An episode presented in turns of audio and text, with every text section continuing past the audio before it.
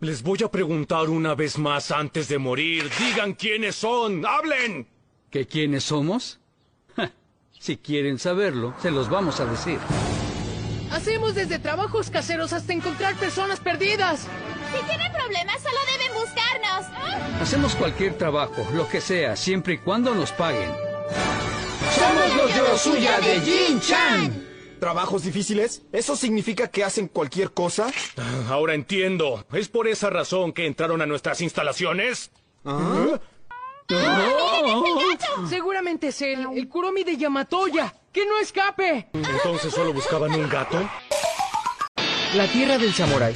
Hace algún tiempo a nuestro país le llamaban así. Ahora las cosas son diferentes. Hace 20 años, una raza llamada Amanto aumentó su poder y prohibió el uso de espadas. Ser samurái hoy en día es algo ilegal. Sin embargo, en esta era existe un hombre que es el alma del samurái. Su nombre, Sakata Hintoki. Yo he tenido numerosas aventuras desde que trabajo con Yorosuya de Hinchan. Ha pasado ya un año desde que empecé a colaborar con él al lado de Kagura. Pero por cierto, ahora que lo pienso, no recuerdo que me haya pagado nunca.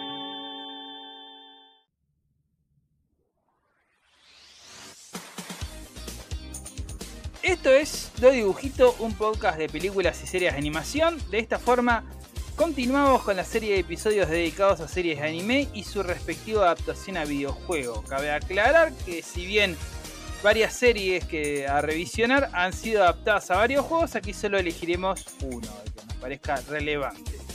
Quien les habla es el Sapo y me acompaña el inefable Damián Mealla. Buenas, Sapo, ¿qué onda? ¿Cómo estás, querido? Hoy, en esta oportunidad, vamos a hablar de la serie Gintama y del juego para Nintendo DS, Gintama DS Yesu Yorasuya.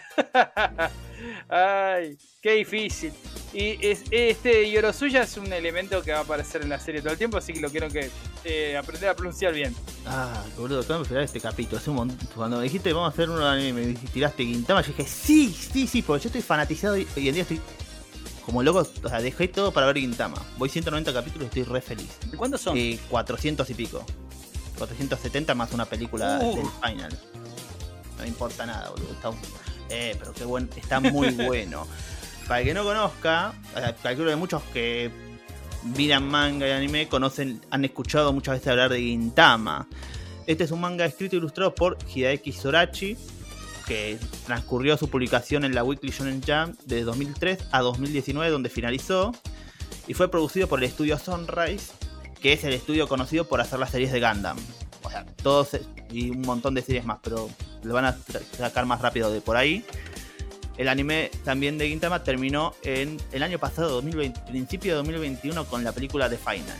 Eh, sí, así que es un gran momento para arrancar esta, esta serie. Para el que no conozca la historia, porque muchas veces la gente conoce a Gintama, pero es como conocer a Deadpool. Saben que es el comediante, es el, manga de comedia que hace parodias a otros animes.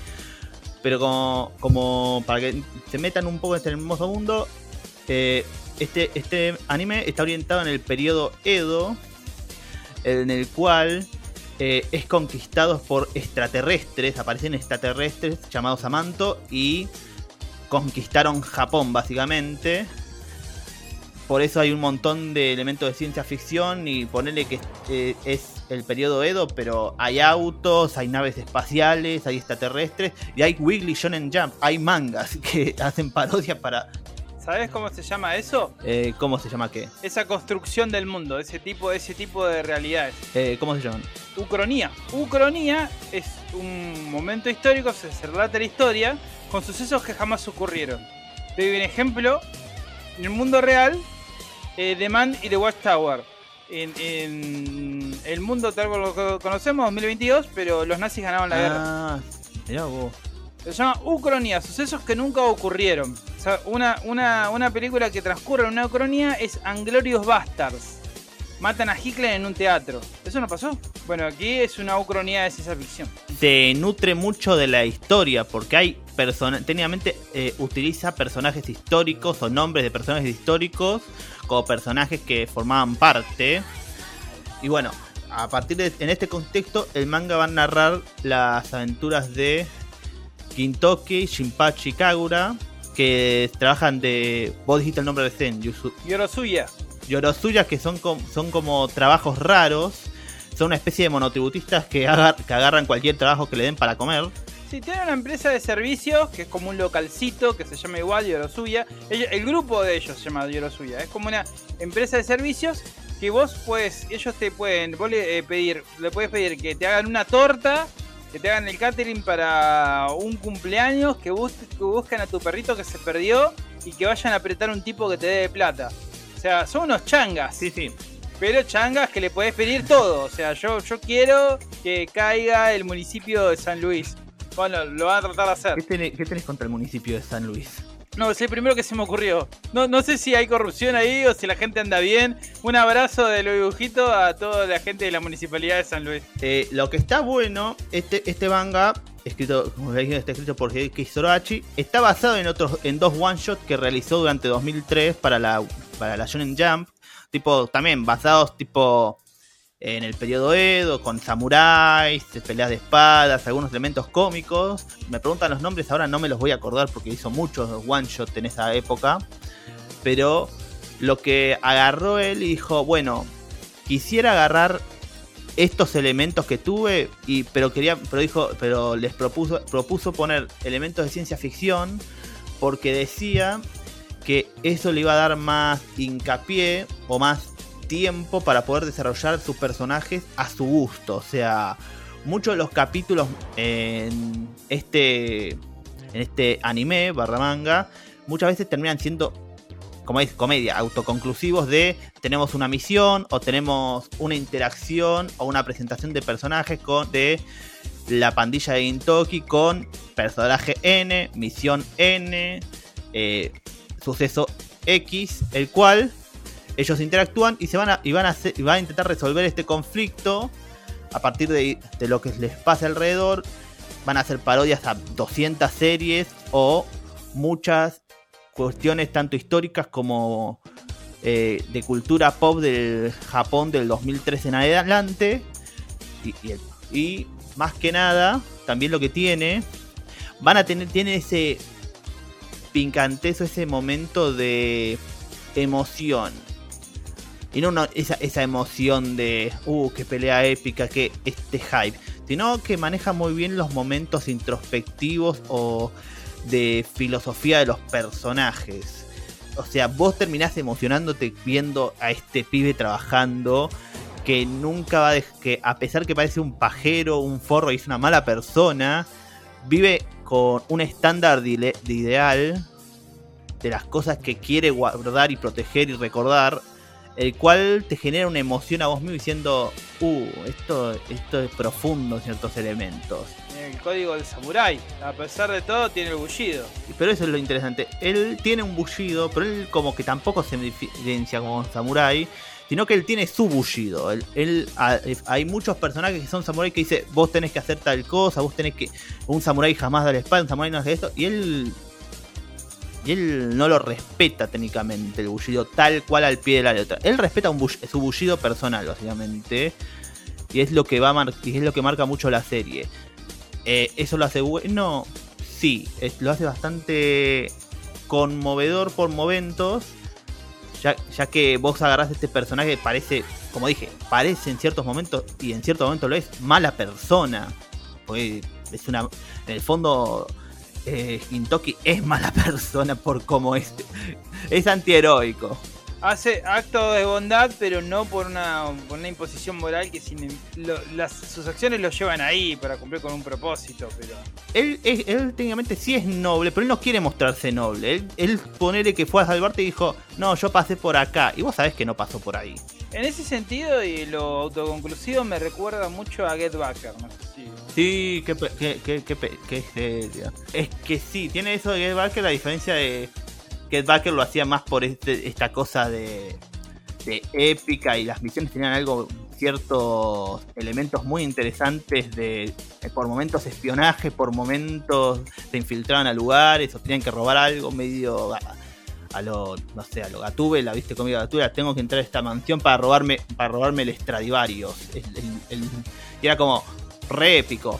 Acá como no sé, estaban agarran, armando, arreglando un techo y la nada la pol- un- uno de la policía especial viene y le dijo, le dijo, che, vos no sos un samurái, no, no soy un samurái, y lo quiere cagar a palos. Y se pelean ahí por breves segundos y es como muy... Esa policía especial es para morirse de risa. A mí me causa mucha gracia la dinámica que tiene el líder con el subordinado que quiere, asesina quiere asesinarlo todo el tiempo. Y el otro lo sabe. Sí, Y, el, y el- el- superior lo sabe. Sabe que quiere matarlo todo el tiempo. Sí, sí, el contexto, el- este grupo de policía especial se llama el Shinsengumin, son como estos samuráis que aceptaron eh, bajar, no la cabeza, pero aceptaron el nuevo gobierno y se unieron al Estado, a pesar de seguir manteniendo este código de samurái y hacerlo lo que les gusta o manteniendo su honor, ellos tienen que rendir cuentas a este Estado lleno de amantos y alienígenas. Y estos, y este el Shinsengumin es un. O sea, vos sabés un capítulo que aparece en Shinsengumin, va a ser los mejores capítulos de la serie. Porque siempre aparecen en Shinsengumin, son un estallo o son un momento épico de peleas o de. De emoción violenta, por así decirlo, te emocionás mal. Tipo, en la química que tiene eh, Kondo, Sogo y Nishikata es fantástico. El comandante Sogo, que es, que es que es un pervertido y un, y un toque también un tarado, pero que es como el hombre más bueno que vas a encontrar en este planeta, es le hace muy buena química con los dos subcomandantes, Nishikata y Sogo, que son las peores personas de este planeta, son todos desconfiados, uno es un masoquista, y ahí es como Sogo, que es el subcomandante, quiere el puesto de Nishikata, que es la mano derecha del, del y se producen muy divertidas cosas, tipo son muy graciosas todos los. Y encima son rápidos porque tiene esta frecuencia que vos. Viste que tiene como una dinámica de chistes de tres partes siempre. Como que hace siempre chiste, remate, chiste, remate, chiste, remate. Pero en, ba- en base a un mismo chiste. Y, el- lo divertido es el giro dramático del tercero. Sí, cuando lo quiere matar, cada vez que intenta matarlo, que lo tiene de espaldas o lo tiene invulnerable, uno escucha la voz en off de, de él, como, de- como deseándole la muerte, diciendo. Y es muy ridículo lo que dice siempre, o sea, no tiene sentido. o sea, quiere disparar en la cabeza y dice: Ahora vas a untar mayonesa en un gato en el infierno, cualquier cosa. Para que hay, para quien no entienda la referencia, veo que el humor funciona muy bien. Como, como yo- yo una cosa que le dije a Damián es que no entendía el humor, ¿no? ¿De, de qué se ríen? Y agarraba la, la pantalla de, de la tele. Eh, para quien entienda la referencia, el que pertenecía al Shinsengumi era Saito de Sí. Renoburo Kenshin. Me dejo en el aire para Sí. el que vio Renoburo Kenshin. Saito Sí, pertenecía Saito. Shinsengumi. Era, qué, buen, qué buen personaje. Y lo que tiene es- esta cosa es que la comedia es difícil de entrarle, no porque sea compleja la comedia. Como te dijimos, la estructura de los chistes es como muy sencilla en el tipo de chiste, remate, chiste, remate. Y el último chiste, el último remate va a ser como una. le va a dar una vuelta de tuerca. Pero lo que tiene es que. ¿Cómo puedo decirlo? Tiene esta cuestión que es un producto. ¿Vieron cuando, ¿Viste cuando nosotros decimos, bueno, el anime y el manga es un producto de Japón, creado para Japón, para ser consumido japonés? Bueno, esto es la epístome de lo que es japonés. Vos, querés, vos si vos lográs ver Gintama y entendés todas las referencias al pie de la letra sin nada, vos sos un, seguramente sos un más, tenés un máster en cultura japonesa, tenés, sos un licenciado en, comercio internacional y sabés un montón de cultura de eso, porque es muy difícil entrarle en el sentido si es tu tercer o cuarto anime. Yo creo que un poquito más allá de la referencia, si bien hay muchísimo de eso, tiene que ver con cómo es el humor japonés. Para no ir muy lejos, el humor en todos lados, o sea, el, hecho del humorismo, el humor escrito o, la situación de comedia, es la- una ruptura con la racionalidad normal, con lo que juega el elemento de la sorpresa y una ra- racionalización del hecho absurdo, en términos muy teóricos. Esto es en todo el mundo, pero hay que ver cómo se produce según el eje cultural. Yo para decirles eso, es en Occidente es muy normal el tipos de humor como el negro o el rosa y uno sabe qué es lo que está le está causando gracia, qué es lo que no se esperaba. Cuando uno se ríe de algo, siempre cuando le preguntan de qué te reís, y bueno, porque no me lo esperaba. No, no sigue la línea de lo que yo estaba esperando que suceda. Incluso que alguien se caiga en la calle. No esperabas que se cayera una vieja y de ¡Oh! Y de- te causa gracia. Bueno, para entender un poco cómo funciona el humor acá y por qué digo no entiendo el humor, en el, el primer capítulo están los personajes en el eh, Yorosuya, que, este, que también es el lugar donde viven, y hay un terremoto. Entonces, eh, están todos sentados y la chica dice debe ser una infección. Entonces, aparece el, el personaje que está de, anteojos, ¿cómo se llamaba? Eh, Shinpachi le dice, no, y todos los gritos, ¿viste? Vien- Vienen los japoneses. "No, no, Pero no ves que es un terremoto. Y entonces Ginta, eh, Gintoki dice, tiembla como un chico de instituto frente a las cinco chicas que le pidieron cita. Entonces yo, bueno, Damián se está riendo. ¿De qué se ríe Porque Damián? ¿De qué se sea, ríen ¿Vos te todos? estás imaginando lo que está diciendo? ¿Vos te podés creer que en un terremoto alguien diga eso? Alguien diga, no, es como el pibe de 15 años, la, la chica, chica". Es un absurdo, pero es algo muy de la comedia japonesa en el sentido de ¿por qué funciona el absurdo? Eh, consumo hace mucho, eh, hace mucho vengo viendo anime de comedia y este es como, el- como más, es, la epítome de los mejores chistes que encontré. Porque, ¿por qué funciona este chiste? Al menos en mi, en mi opinión. Primero vos dijiste, decía, hay un formato de eh, cultura o humor de japonés, el cual es, alguien dice algo absurdo, que es muy absurdo, y alguien lo, lo corrige. La figura de Shinpachi es lo que te da el pie para poder darnos risa. Es el, hombre serio, ¿viste? El pie de, no, dejá de decir boludeces. Y que alguien te remate y la reacción de Shinpachi. Porque yo vos me decís eso y yo lo que estoy escuchando en mi cabeza fue el remate de Shinpachi diciendo, ¿qué carajo está diciendo, boludo? ¿Cómo mierda va a ser 5? ¿Entendés? Porque yo ya me, ya me, re- me revivo esa escena. O sea, el, humor viene, es un humor de reacción. El humor no es el chiste. Como vos dijiste alguna vez, eh, un día hablamos de openings de anime. Y él decía, él decía, muy lindas las canciones, pero las letras, vos me dijiste algo tipo, pero las letras son tipo, los japoneses no entienden lo que es una metáfora en su vida. Son todo, fui a la calle y caía lluvia y no tenía paraguas y estaba triste. Es una canción y en cierto sentido yo algo tiene razón. No hay, no hay no hay algo.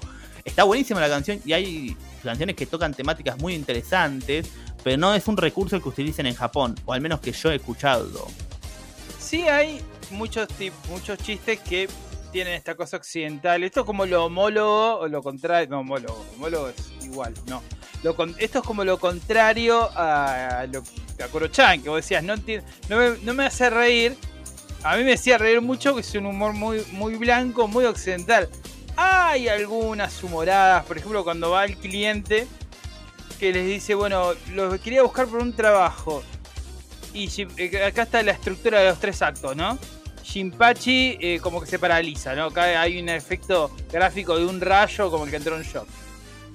Se queda así quieto. Entonces la viene a buscar la otra chica. ¿Qué pasó? ¿Por qué te quedaste quieto? No, que yo lo vine a contratar por un laburo, dice el tipo. Y se queda paralizada la chica. Y viene Intoki. ¿Qué pasa que están todos paralizados? No, porque vengo para. Los quiero contratar por un laburo. Y se paraliza Intoki. Y ese sí me causó gracia. Los tres paralizados dicen. Un cliente. Claro, no había pasado.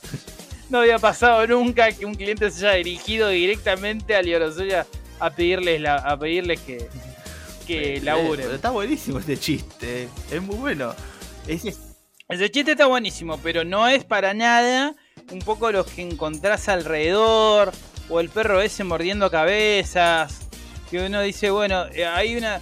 Lo dejan 30 segundos como para que vos te rías de eso y pasan a la escena siguiente y no es tan gracioso que un perro le muerda la cabeza a un tipo. Pero bueno, esto lo digo yo, señor, que no entiende nada, ¿no? Pero bueno. No digo que esté mal, ¿eh? No digo que, que, que- que por eso esté mal, digo que es diferente. Vamos, sigo con esa, es- sigamos con esa línea.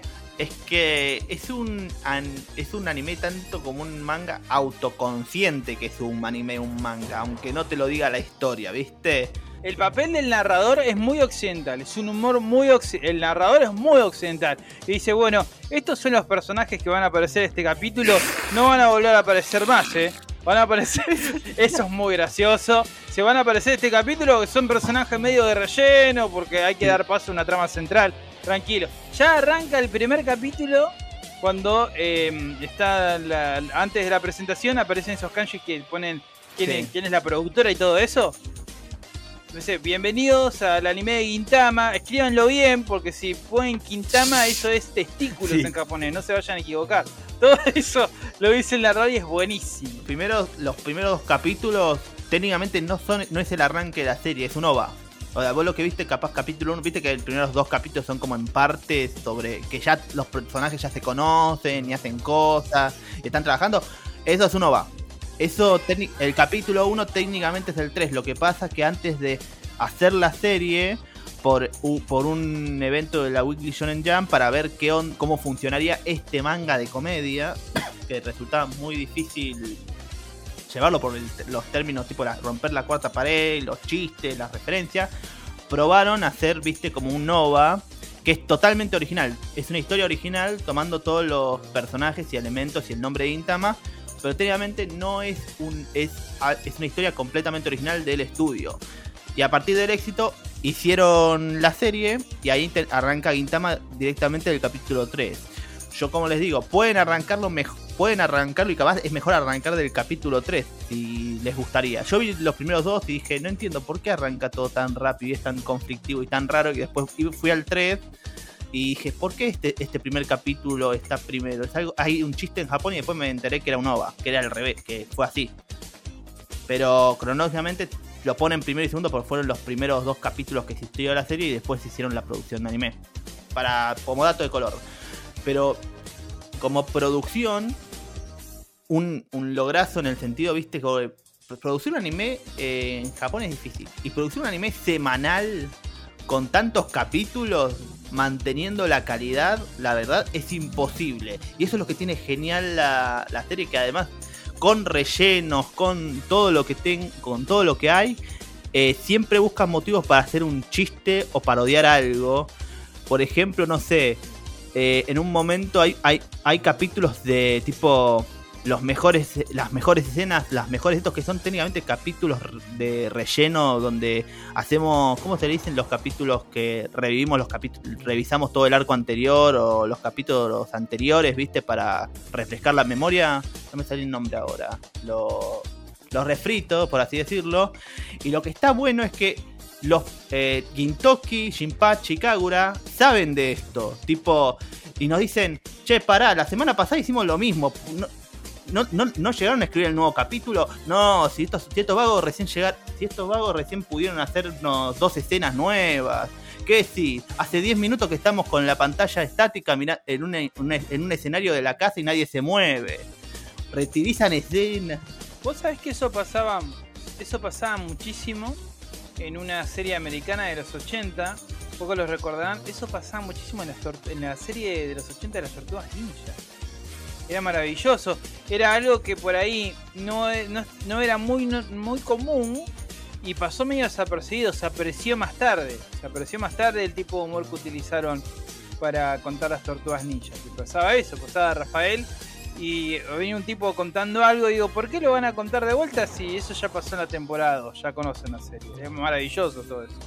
Eh, los, los- siempre como que cada año celebran tipo este gracias por un segundo año celebramos el segundo año de emisión de Gintama el tercer año y cada año era no, bueno gente felicidades eh, ahora Gintama va a llegar a su etapa final vamos a, vamos llegamos a nuestra etapa final y cada año era como che pero vos me prometiste que era el final ah no mentira nos renovaron pero la puta madre le estás mintiendo a la gente y era es muy gracioso o sea es como ponerle ir a tras bambalinas y ver, viste, a un productor de televisión peleando, peleándose con, con el sonidista y todo, diciendo, che, pero esto, esto ya lo hicimos, no, bueno, hay que refritar, boludo. No, ¿por, por qué no trajiste a otro, a otro al menos? Así, así mentíamos un poco. Y es muy divertido porque aprendes además de muchas cosas sobre producción y temas de animación y por qué alguien haría rellenos en un anime. Che, si yo leo el manga, ¿no? ¿Necesito la película para terminar la historia o, o con el manga también la termino? No, la, el, según tengo entendido, la película, que es algo muy actual que, hacen los animes, eh, es la conclusión del manga. Tipo, el manga terminó Y Gintama The Final es tipo el arco, el arco, los últimos capítulos del manga, adaptados a una película. Es eso. Una cosa más sobre la producción que está muy buena. Si algún día quieren arrancar esta, esta este anime, eh, miren que cambia de estilo, cambian los modelos de personajes, e inclusive por capítulos cambian los openings. O sea, vos no te puedes saltear ni un minuto de, esta serie porque seguramente estás a perder un chiste. Ya sea en el opening o en el ending. No, no, hay- ya te estoy diciendo, cambian un montón. Hay unos que cambian todo el anime. O hay algunos que hacen, que hacen un opening, que crean un opening original solamente para hacer un chiste. Tipo, no te jodo. ¿Entendés? Eh, por eso te digo, no, no, no, lo, no adelanten porque van a perder un montón de... Te van a perder un remate. Y es, muy triste perder un remate de estos. Y como, como te decía, ¿viste? A mí, ahora la gente me dice, pero qué raro, esto como mierda tiene éxito. Damián, vos estás, estás falopeado y un poquito de, de Gintama, sí. Pero qué raro, ¿cómo mierda tiene éxito algo así? Vos estás falopeado, Damián. Nosotros los tenemos como, viste, esta cosa de, eh, Gintama, eh, es un anime de comedia, lo conocerá gente. No, no, Gintama es gloria, tipo en Japón. Para tirarte un ejemplo, y vamos a ir al pasado, pasado 2009. Gintama era el manga más, era el quinto manga más vendido en Japón, el número 5. ¿Sabes quién eran los otros cuatro? Gintama solo era número 5 porque existían Naruto, Bleach, One Piece y Full Metal Alchemist. O sea, los cuatro mangas, o sea, los Big Three de la Shonen Jump, tipo One Piece que sigue siendo... Pero vos tenés que entender que esto es One Piece pre-One, pre-Marineford, creo. 2009 no era Marineford. Pre-Marineford. Y Full Metal Alchemist eh, estaba en auge. estaba- era, era un manga muy querible también. Estaba- todos empezaron creo que por la misma época, entre 1999 y 2003. Así que era muy querido esos mangas. Además era un tono, era algo distinto Full Metal. Muy distinto, muy distinto. Era un thriller político con elementos de distopía y magia oscura, o sea, da- dark fantasy. Por eso, yo entendería por qué era número uno en eso, en este ranking de mangas vendidos. Pero igual, totalmente, por eso, era algo diferente. Pero no lo hace mejor peor. Pero, ¿me entendés? A este nivel, o sea, vos te podés imaginar que este, este manga de comedia que hace parodia ah, es el número 5 en Japón. ¿Vos te hubieras imaginado que esto hubiera sido tan grande y que sea tan grande en Japón? No, no, si vos me lo, si vos me, lo mostrás, yo, yo no, o sea, ve- veo un cap- capítulo sueltos, no, ni ahí. Porque me pasa eso, ¿no? Que digo, no puede ser. No es un humor tan universal como para que pegue tanto, pero estamos hablando de Japón. en Japón la rompió y, hay- y también afuera del mundo creo que tiene muchos fans muy muy viste muy apasionados tipo capaz no le entendés pero cuando le agarrás la mecha vos te enamorás del coso es como Vos lo doblás a esto y es otro anime. Vos lo doblás y no se entiende nada, no se entiende nada, ¿eh? ¿Vos, ¿Esto doblado o no se entiende nada? hace poco para el contexto hace poco estrenó Batman eh, vos, vos traducí los los acertijos de Batman no sirve no, no funcionan Y lo van a hacer porque va, va a tener, evidentemente va a tener una versión doblada. Pero por eso, ¿me entendés? No funciona el chiste porque son juegos de palabras tanto japoneses como todo. Acá no funcionarían, no funcionan las traducciones de esto. Porque ya dijimos, es un producto netamente japonés. Si no lo lees en Japón, no se entiende. Porque también es un juego de palabras. Esta- ya lo dijiste vos. El, el chiste de Quintama con Quintama. Es un juego de palabras. Tipo. Es una pelotudez, pero suma un montón. Lo que también suma un montón y es algo que para mí los que más me gustan de los anime comedias eh, es que haya un trasfondo, ¿viste? Sí, nos reímos, puede ser anime de comedia que parodia todo, es- está buenísimo, pero tiene los elementos de comedia eh, son lo principal, pero se entrelazan con varios géneros y un montón de cosas, tipo... Me pasa mucho tirando un manga actual que capaz muchos deberían conocer o conocen, y si no vayan a verlo. Spy Family, ¿viste? Esta es una historia de un espía que arma una familia secreta eh, con que da la casualidad que la gente con la chica que se casa es una asesina del, del gobierno y su piba y su hija es un expert que puede leer las mentes, lo cual genera muchas interacciones. Pero el trasfondo de la, de la serie es un trasfondo oscuro político, tipo, soy un espía que tiene que destruir este, este, tiene que parar la Guerra Fría. Y tengo que hacer tantas cosas para poder pararlo. sí, es gracioso y hay un montón de escenas de comedia, pero hay un trasfondo acá que es como, ok, hay esta, este conflicto, que hay un conflicto siempre detrás por medio, lo cual en Gintama eh, eh, se basará en la historia de Gintoki, tipo el pasado, por cómo puede ser este, este chabón tan fuerte, eh, cómo lo conocen todo, cómo todas las personas, todos los nombres importantes de Japón, por así decirlo, Katsura, tipo todos los revolucionarios, todas las personas que quieren derrocar al gobierno, todas estas personas que, que quieren hacer un cambio de verdad, lo conocen y le tienen plena confianza. Como, Eh, pare- parecido al papel que tenía Batusai o Kenshin en Rurouni Kenshin. Y sobre el tema de los conflictos, eh, a pesar de ser ucrónico el mundo de Gintama con la aparición de estos extraterrestres y la tecnología, sigue la, historia, sigue teniendo foco, centro en los mismos problemas históricos sociales que tenía la época Edo de Japón en ese momento, como la prohibición de las armas, la situación del samurái, la población civil y el abuso de poder, las fuerzas paramilitares que se usaban sin regulación de, o sea, no estaban reguladas por el gobierno y medio que hacían lo que querían, siguen los mismos problemas históricos reales que tuvo la época Edo en Japón, aún con la construcción del mundo de, que hay en Gintama. Y el tono de ¿Qué es comedia. esto? Gintama tiene un buen tono de, de comedia, pero también eh, no tiene problemas en ponerse épico y tener un montón de cosas recontra interesantes o elementos de acción. escenas de acción son increíbles. Yo la, la verdad que tengo que confesar que no pude ver tantos de los tantos capítulos que hay, pero fui picando a ver en YouTube a ver cómo eran las escenas de acción, un toquecito, ¿viste? Son impresionantes y encima hay arcos que vos decís, te, te volvés loco. Tipo, yo estaba hablando con una. eh, con una, con, una cuenta de Instagram que es fanático de Gintama Mal, Anime by Flor, una genia, hace reviews. Y hablamos, yo me acuerdo que. Pero habla- hablaba con ella y justo yo me acuerdo que. Si no la conocen, hacen unas re buenas reviews. Díganla, es- está bueno. Y está un montón de Gintama porque la vio, este no.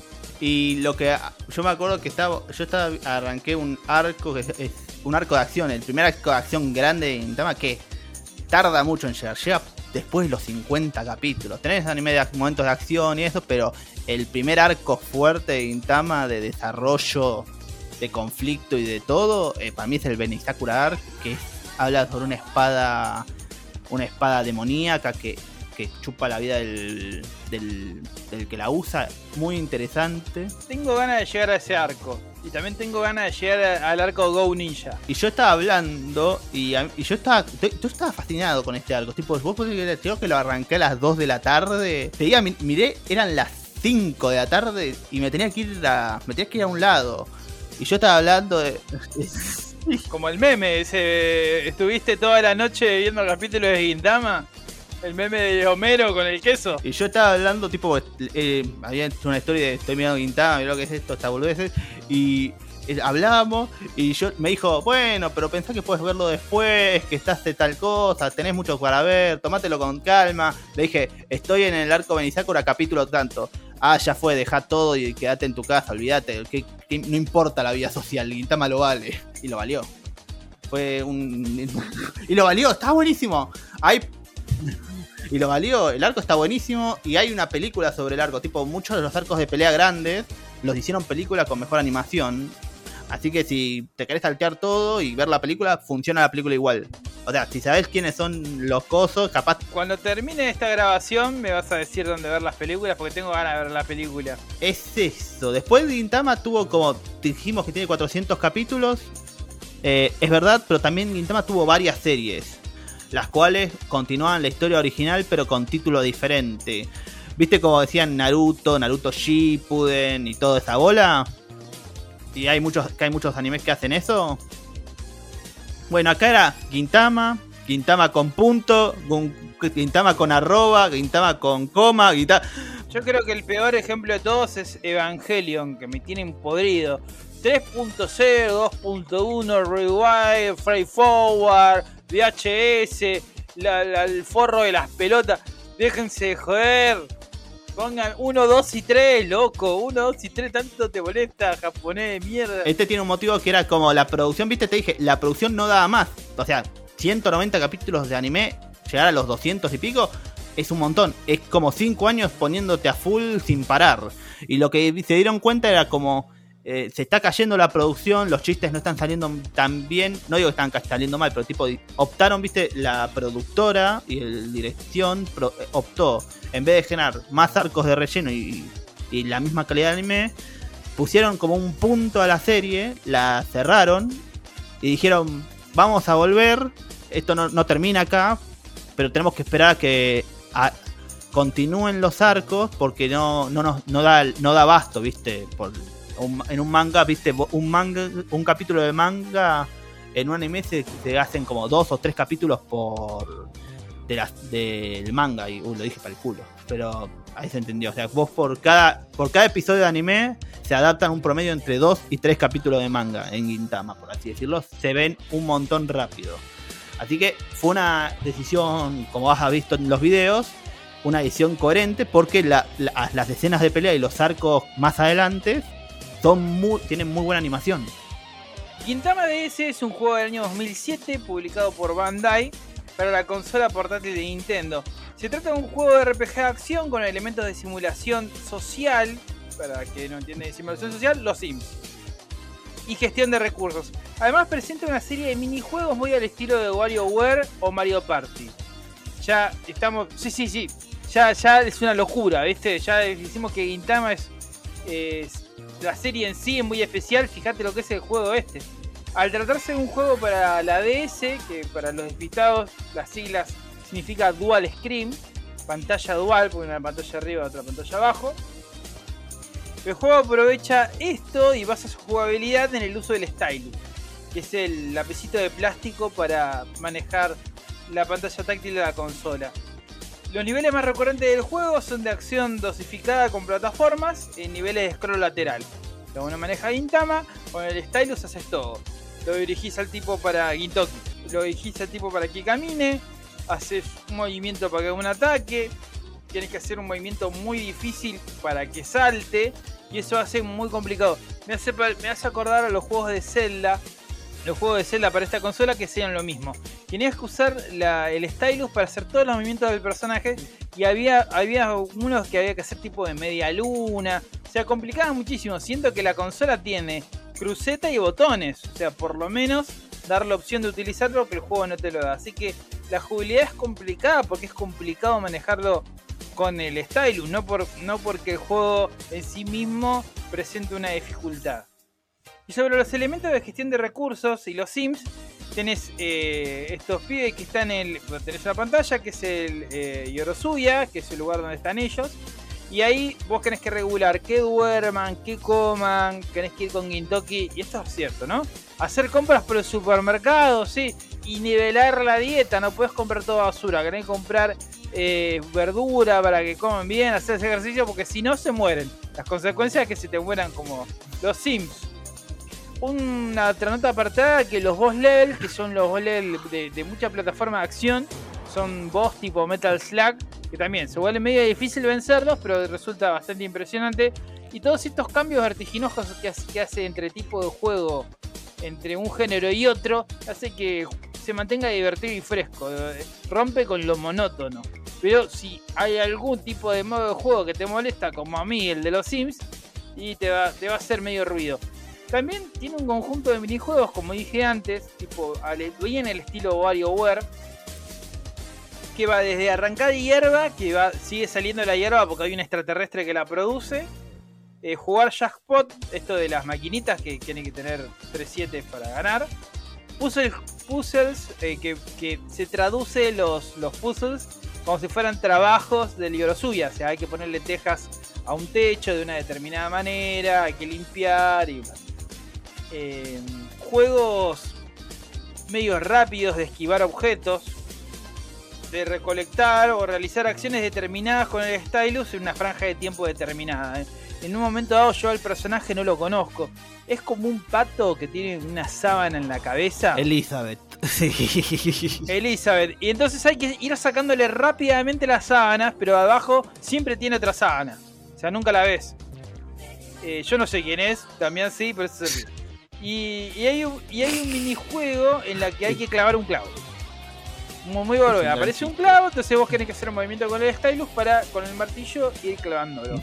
Y todos estos minijuegos presentan un alivio, un descanso de la acción principal del juego. Y finalmente hay que mencionar lo colorido y fascinante que es el pixel art. Y. A ver, perdón, ¿eh? Y el score. Pa, ahora voy a decir de vuelta. No sé ni lo que escribí. Finalmente hay que mencionar lo colorido y fascinante del pixel art y el score. Que se combina para una experiencia bastante placentera en ese sentido. Es, muy lindo el juego. O sea, el, el juego eh, no está sobrecargado de elementos, pero sí tiene muchísimos elementos en pantalla que se mueven. El uso de la paleta de colores es como muy vibrante y hace que siempre sea cada vez que se presenta un nivel nuevo, está muy bien definido y eso presenta una continua novedad. Pero quiero quedar malas noticias. Si bien el juego es una rareza y está bueno, hay una barrera gigante del idioma. Y hay mucho diálogo entre los personajes que configura una historia, porque esto es como historia aparte. Es como una especie de arco inexistente dentro del, anime y el manga, es una historia propia, pero está todo en japonés, nadie ha hecho un parche hasta ahora, busqué, y yo primeramente iba a hacer trampa y no jugarlo porque la, la barrera del idioma era muy muy fuerte, pero finalmente le di una oportunidad y boom, si no sabes nada de japonés como yo, es todo muy difícil porque lo tenés que hacer intuitivo. Más la parte esta de los Sims. Todo lo que aparte de los Sims tenés que saber qué comando hace tal cosa, porque te perdés. Después lo que es el juego tipo beat'em up o plataformas es más sencillo, por supuesto. Pero bueno, si lo quieren mm, eh, buscar por ahí y le quieren dar una oportunidad, el juego es muy bueno. Hay otros juegos de Gintama para la DS y creo que para otras consolas, pero este es como el más llamativo por tener esta mm, relación de lo loco que es el juego y lo loca que es la serie también al mismo. Y sin decir más al respecto, pasamos a la sección de recomendaciones de lectura. Hay algo que se llama lectura. Y lo maravilloso de los libros es que les permiten escoger toda clase de aventuras. Todo lo encontrarás en los libros. Los hay en la escuela, en la biblioteca más cercana y apuesto que en tu propia casa hay libros estupendos que están esperando que los leas.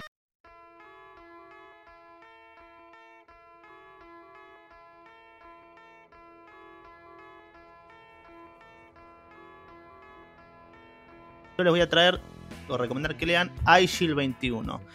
Es un manga de fútbol americano escrito por Richiro Enagaki, autor de, o escritor mejor dicho, de Doctor Stone, y dibujado por Yusuke Murata, a.k.a. Dios. Este hombre es Dios dibujando, nadie me lo puede negar. Es el hombre que dibuja One Punch Man, el que la nueva versión, ¿viste? Además, sí, Murata es un genio, no, hay duda de ello. Y la historia de iShield 21 es sencilla. eh, trata la vida de Sena Kobayashi, de Trata de la vida de Sena, es un joven que es bulineado, maltratado por sus compañeros, un pibe muy un petizo, viste, medio flacullo, que tiene la gran habilidad de correr rápido, tipo, cor- corre como el corre caminos este chabón. Para, que ha ganado esta velocidad debido a que tenía que escapar de todos los matones de su colegio.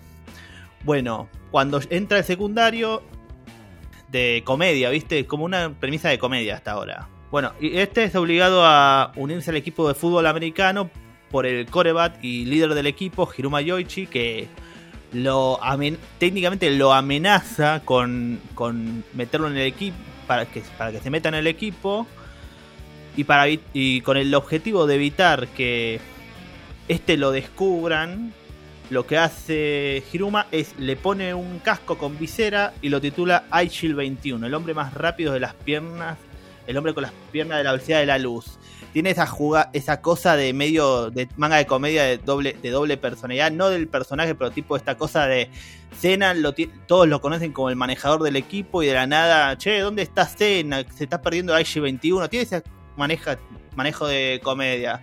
Y tiene, o sea, como está bueno que capaz vos no te interesa el fútbol americano. Y este manga para mí no te enseña tanto cómo funciona el, el fútbol americano. Te enseña lo básico, básico, básico. Es cómo hacer puntos, qué hay que hacer. Pero no se pone muy técnico, lo cual es un punto a favor.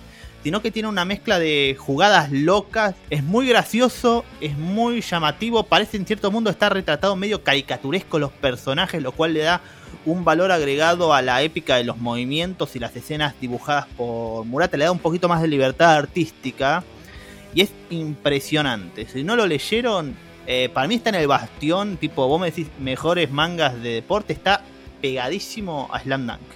Bueno, yo a la hora de elegir una recomendación para este capítulo me quise atener un poco a la premisa, pero tratar de recomendar en lo posible literatura. Y como digo, bueno, comedia, ucronía, cosas que... Recordemos que la ucronía son eventos históricos que nunca ocurrieron. Voy, a, voy a recomendar La Guía del Autostopista Galáctico. En inglés, The Hitchhiker's Guide to the Galaxy. Uh, es una novela humorística de ciencia ficción del autor Douglas Adams también es responsable de la serie de libros de Dirk Gently. Em, ¿Cómo se llama este? Agencia de Investigaciones Holísticas. Tuvo una serie en Netflix. Con el, con el pibito este de, Elijah Wood. Que es un detective holístico. La guía del autostopista galáctico fue publicada por primera vez en octubre de 1989 y se han vendido millones de ejemplares hasta la fecha. La novela narra las desventuras de Arthur Dent, que es un ciudadano londinense tipo que ha vivido la mayor parte de su vida en las afueras de Londres. Y su vida transcurre normalmente hasta que un día se entera que el gobierno le va a demoler la casa porque se interpone en la construcción de una autopista.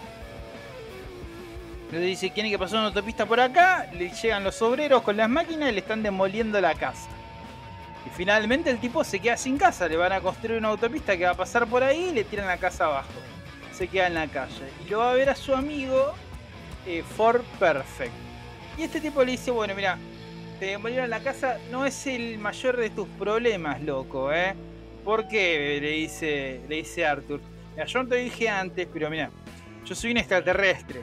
Yo vine acá, yo vine acá eh, de, de, incógnito porque estoy yo yo laburo por una agencia que hace un librito todos los años, tipo, ¿viste la Filcar? La guía Filcar de los autos. Sí, le dice Arthur. Bueno, están en Londres, pero pongamos que Bueno, yo laburo para la guía del viajero galáctico. Entonces hacemos como una guía turística para los que hacen auto, autostop. Y vine acá a corregir un tema de la Tierra de la guía. Y te, te cuento, loco, así como van a hacer, te demolieron la casa para hacer una autopista, van a destruir la Tierra para hacer una autopista galáctica. Son autopistas que pasan por el universo y van a destruir la Tierra. ¿Y cómo zafamos de esta? Le dice Arthur a Ford Perfect.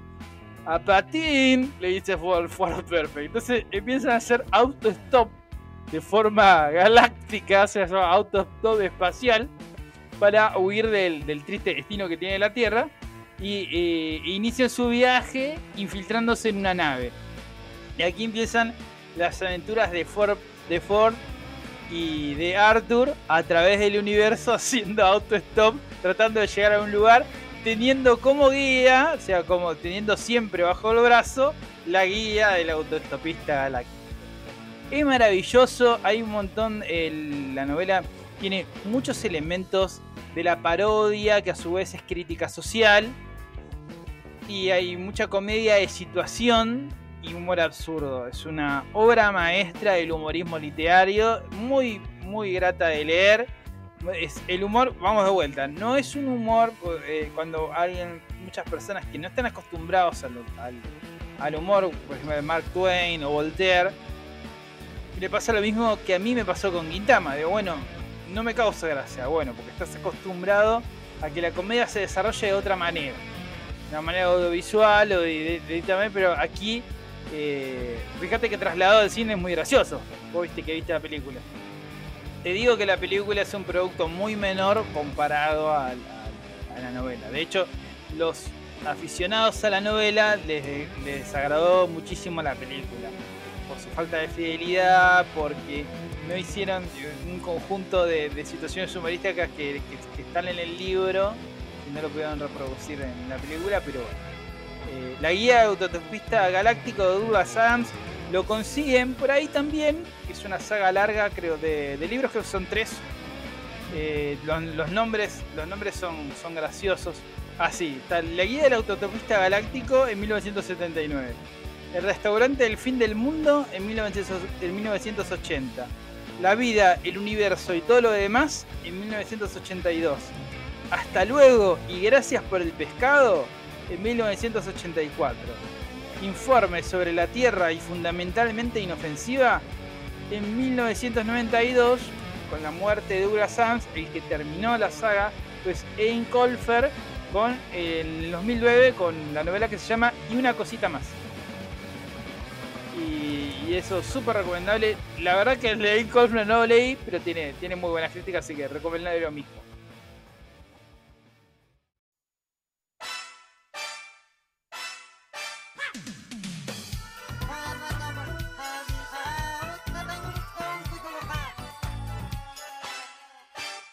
Y bueno, súper recomendado Gintama para alguien que no que se abruma con la cantidad de capítulos de anime. ¿Qué le recomendás? ¿Leer el manga? ¿Ver las películas? ¿Qué le recomendarías vos como para que digo, bueno, para que no, no, no te tengas en el trabajo de ver todo, puedes ver, puedes arrancar de acá o puedes agarrar esto? Eh, yo, eh, yo considero que el, el manga está, es excelente, pero yo me disfruto mucho el producto, la animación, el anime como producto, porque es una mezcla perfecta entre lo que es eh, actores de voz, musicalización. Es un producto muy bien planificado, a pesar de, de que a veces no lo parezca, como que todo está fríamente calculado lo que tiene que entrar. Yo recomiendo que se que si van a verlo véanlo con calma. No vean un- no lo vean como algo a terminar sino como algo a como un viajecito viste como un viaje viste como va, va por la por la ruta y no, no vayas como que queriendo ir a Mar del Plata en dos horas. Anda tranquilo mira el paisaje. Si no entendés algo interiorizate y podés dejarlo y volverlo cuando quieras. Yo lo arranqué poner el, el- anime este, lo arranqué en 2020. Vi 30 capítulos y me cansé. Y después me fui, vi unas cosas, volví y en un momento dije, che, ten- me picó la gana de volver, lo vi y me fascinó, lo entendí de vuelta, entendí lo que iba buscando y me vi, ahora estoy cerca de los 200 episodios.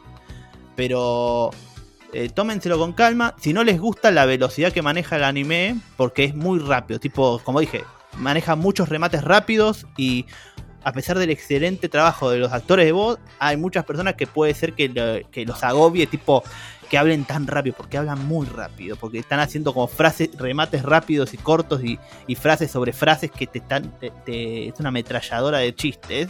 Capaz a vos te, capaz a muchos si les jode esa velocidad, lean el manga, que es mucho más ameno en el sentido no de los de entender los chistes, sino que ameno a que vos puedas tomarte el tiempo de leerlo. Lo que sí no vas a tener tipo los comentarios o la palabra en japonés que te explique por qué esto significa esto a veces en las traducciones. Muchos, eh, muchos de los fansub tienen lo- el detalle o la amabilidad, o de los subtitulados oficiales también tienen la amabilidad de que te dejan comentarios. Me causa, me causa gracia.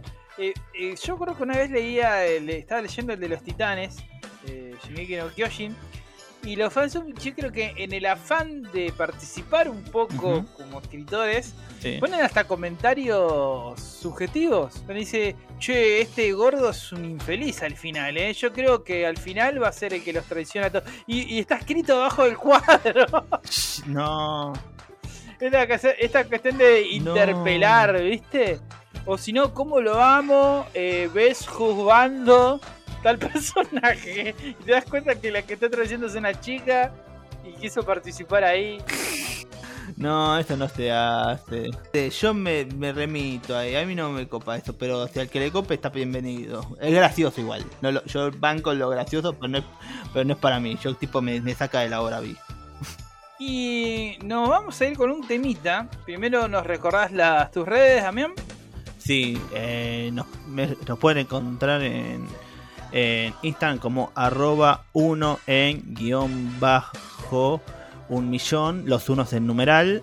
En Twitch también como en letras uno en un millón. Y creo y también en Spotify también igual de igual manera. Estamos en esas tres plataformas por el momento y capaz en algún momento quien te dice pasemos a otras por ahora, pero nos pueden encontrar por ahí por el momento.